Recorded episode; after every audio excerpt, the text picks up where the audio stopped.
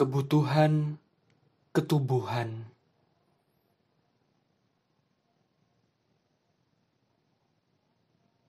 Tubuh siapakah gerangan yang kukenakan ini? Tubuh siapakah gerangan yang kukenakan esok hari?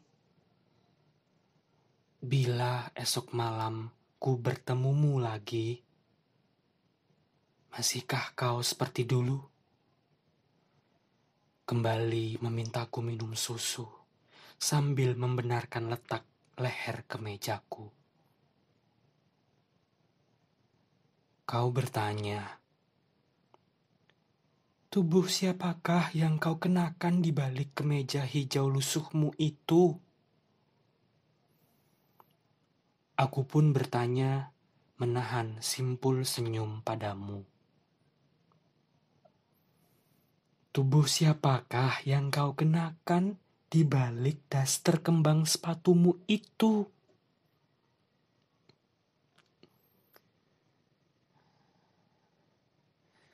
Tiba pagi dari malam, tinggal kita dan kerling senyum dari balik mata lelahmu.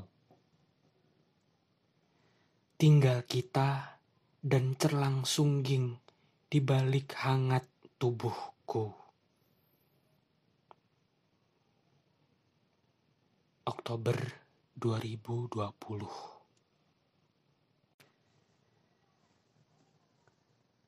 Mencemaskan asa.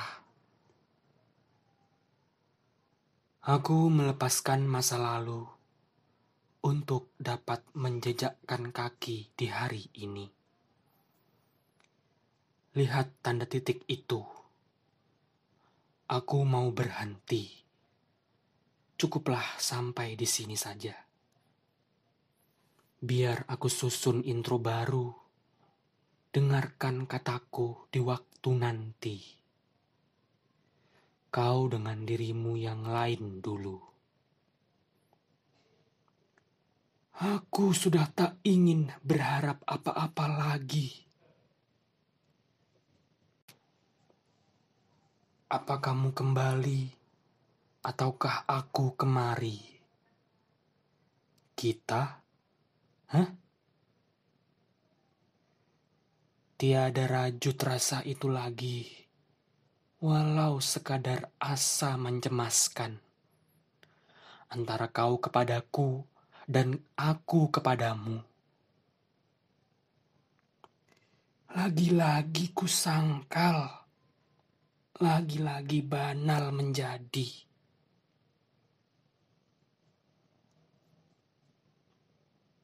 Kamu? Kamu, dua pasang mata bertatapan di masa depan, sebuah pertemuan harapan. Aku melupakan apa yang telah di belakangku dan mengarahkan diri pada apa yang di hadapanku dan berlari-lari pada tujuan. September dua ribu dua puluh. Sebuah selisih. Kemarin adalah sebuah ingatan yang kutanggalkan untuk kutinggalkan. Tapi kurasakan di hari ini, aku tidak bisa meninggalkan kemarin. Di momen apakah aku kini? Kala itu, genggamanku kau lepas. Sapu lembut tanganmu entah mengapa ku tepis. Sudah melepas puas di masa lalu.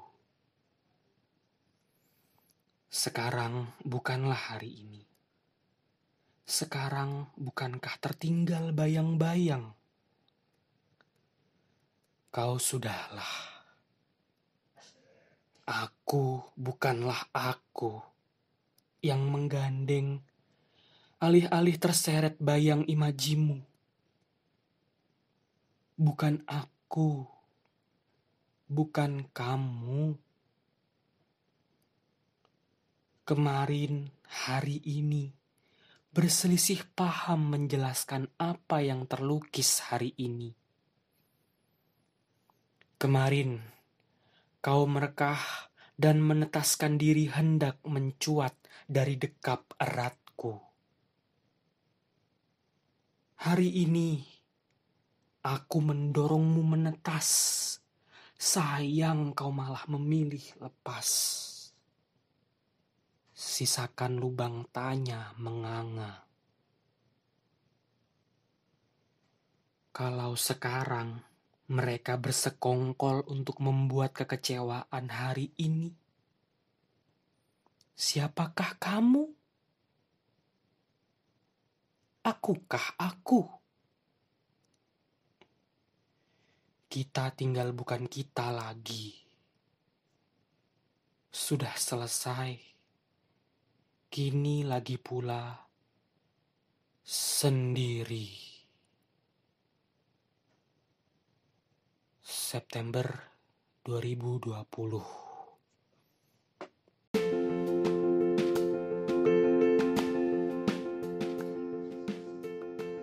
Siapakah saya? Esai Soe Hok Gie. Belum lama berselang, di hadapan mahasiswa-mahasiswa Fakultas Sastra U I telah diputar film Cekoslovakia, dan penunggang kuda kelima adalah ketakutan, atau and the fifth is rider is fear. Film ini adalah kisah tentang kisah manusia dan ketakutannya. Lalu bagaimana akhirnya ia menemukan dirinya dan mengalahkan ketakutan. Musik, pengambilan tema maupun suasana film ini sedemikian rupa sehingga mencekam hati manusia. Kisahnya tentang seorang dokter Yahudi yang dilarang praktik oleh Nazi di kota pendudukan Praha pada waktu Perang Dunia Kedua. Oleh orang-orang Nazi, ia disuruh untuk menolong seorang partisan yang tertembak dan disembunyikan dekat kamarnya. Ia menolak karena ia tahu apa akibatnya jika ia ketahuan oleh pihak polisi rahasia. Saya bukan seorang dokter. Saya hanyalah seorang penjaga gudang, dan oleh karena itu bukanlah kewajiban saya untuk menolongnya, katanya. Tapi ia tidak dapat membohongi kata hatinya bahwa ia seorang dokter, walaupun sekarang dilarang praktik dan harus menolong siapapun juga.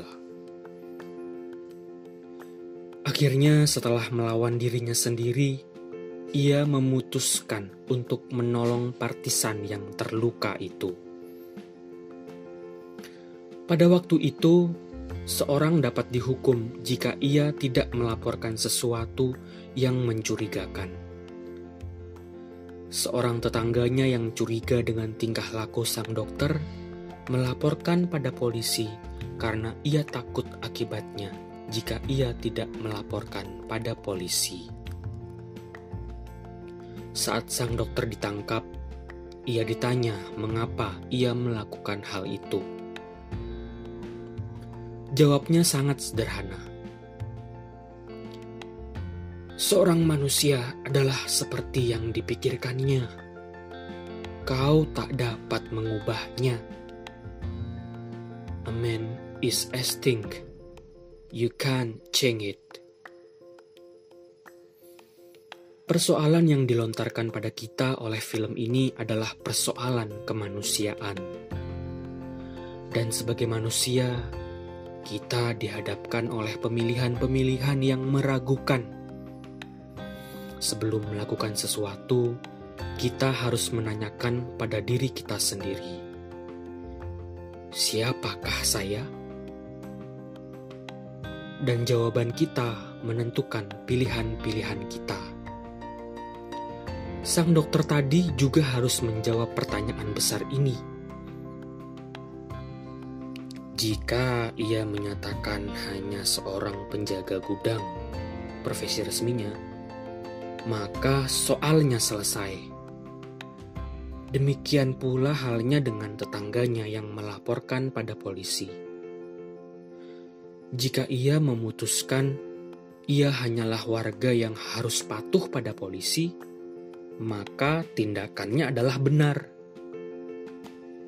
Tetapi jika ia menyatakan bahwa dirinya adalah manusia Cekoslovakia yang harus membantu perjuangan bangsanya, soalnya sangat berubah. Kitalah yang menentukan diri kita dalam menentukan pilihan-pilihan. Ya, saya cuma bawahan kecil yang hanya menurut perintah atasan. Jika atasan saya bilang X, maka saya harus patuh, kata seorang pembantu letnan pada seorang dosen enam ketika ditanyakan mengapa ia mau melakukan perintah yang jelas-jelas merupakan tindakan manipulasi. Sang pembantu letnan tadi telah menentukan dirinya sebagai manusia kecil, dan ia tak pernah berkembang menjadi manusia dengan M besar. Seorang jenderal membiarkan dirinya diperalat seorang pedagang besar.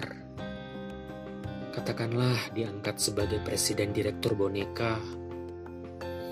Biasanya berkata, gaji saya tidak cukup dan anak saya banyak. Lagi pula teman-teman saya juga melakukan hal yang sama. Ia telah menjawab siapakah dia. Dia telah menentukan dirinya seorang alat, dan sebagai alat ia harus memfungsikan dirinya sebaik-baiknya.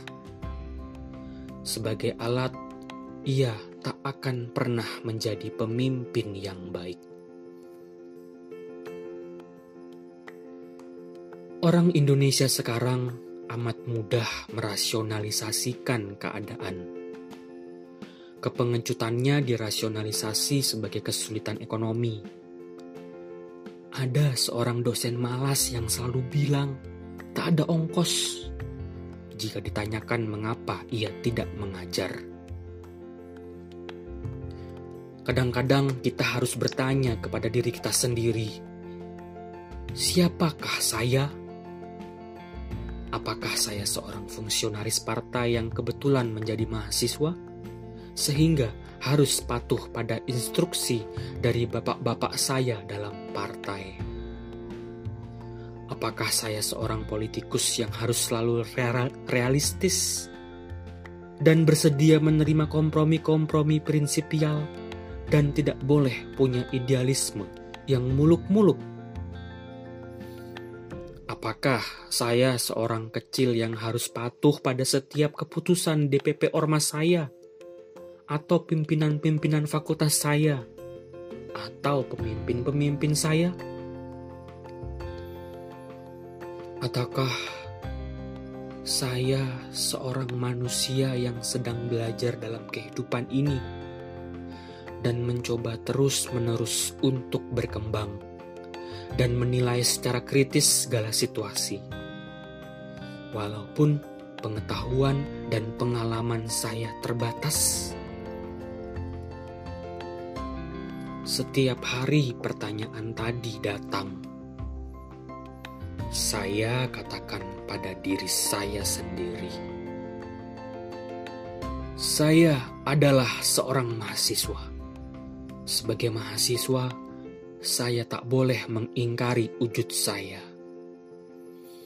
Sebagai pemuda yang masih belajar dan mempunyai banyak cita-cita, saya harus bertindak sesuai dengan wujud tadi. Karena itu saya akan berani untuk berterus terang, walaupun ada kemungkinan saya akan salah tindak. Lebih baik keliru daripada tidak bertindak karena takut salah. Kalaupun saya jujur terhadap diri saya, saya yakin akhirnya saya akan menemukan arah yang tepat. Saya adalah seorang manusia dan bukan alat siapapun juga, tetapi harus dihayati secara kreatif. Man is as things. Kadang saya bertanya pada kenalan-kenalan saya, "Siapakah kamu?" Seorang tokoh mahasiswa menjawab, "Saya adalah antek partai saya. Kebenaran ditentukan oleh D P P partai."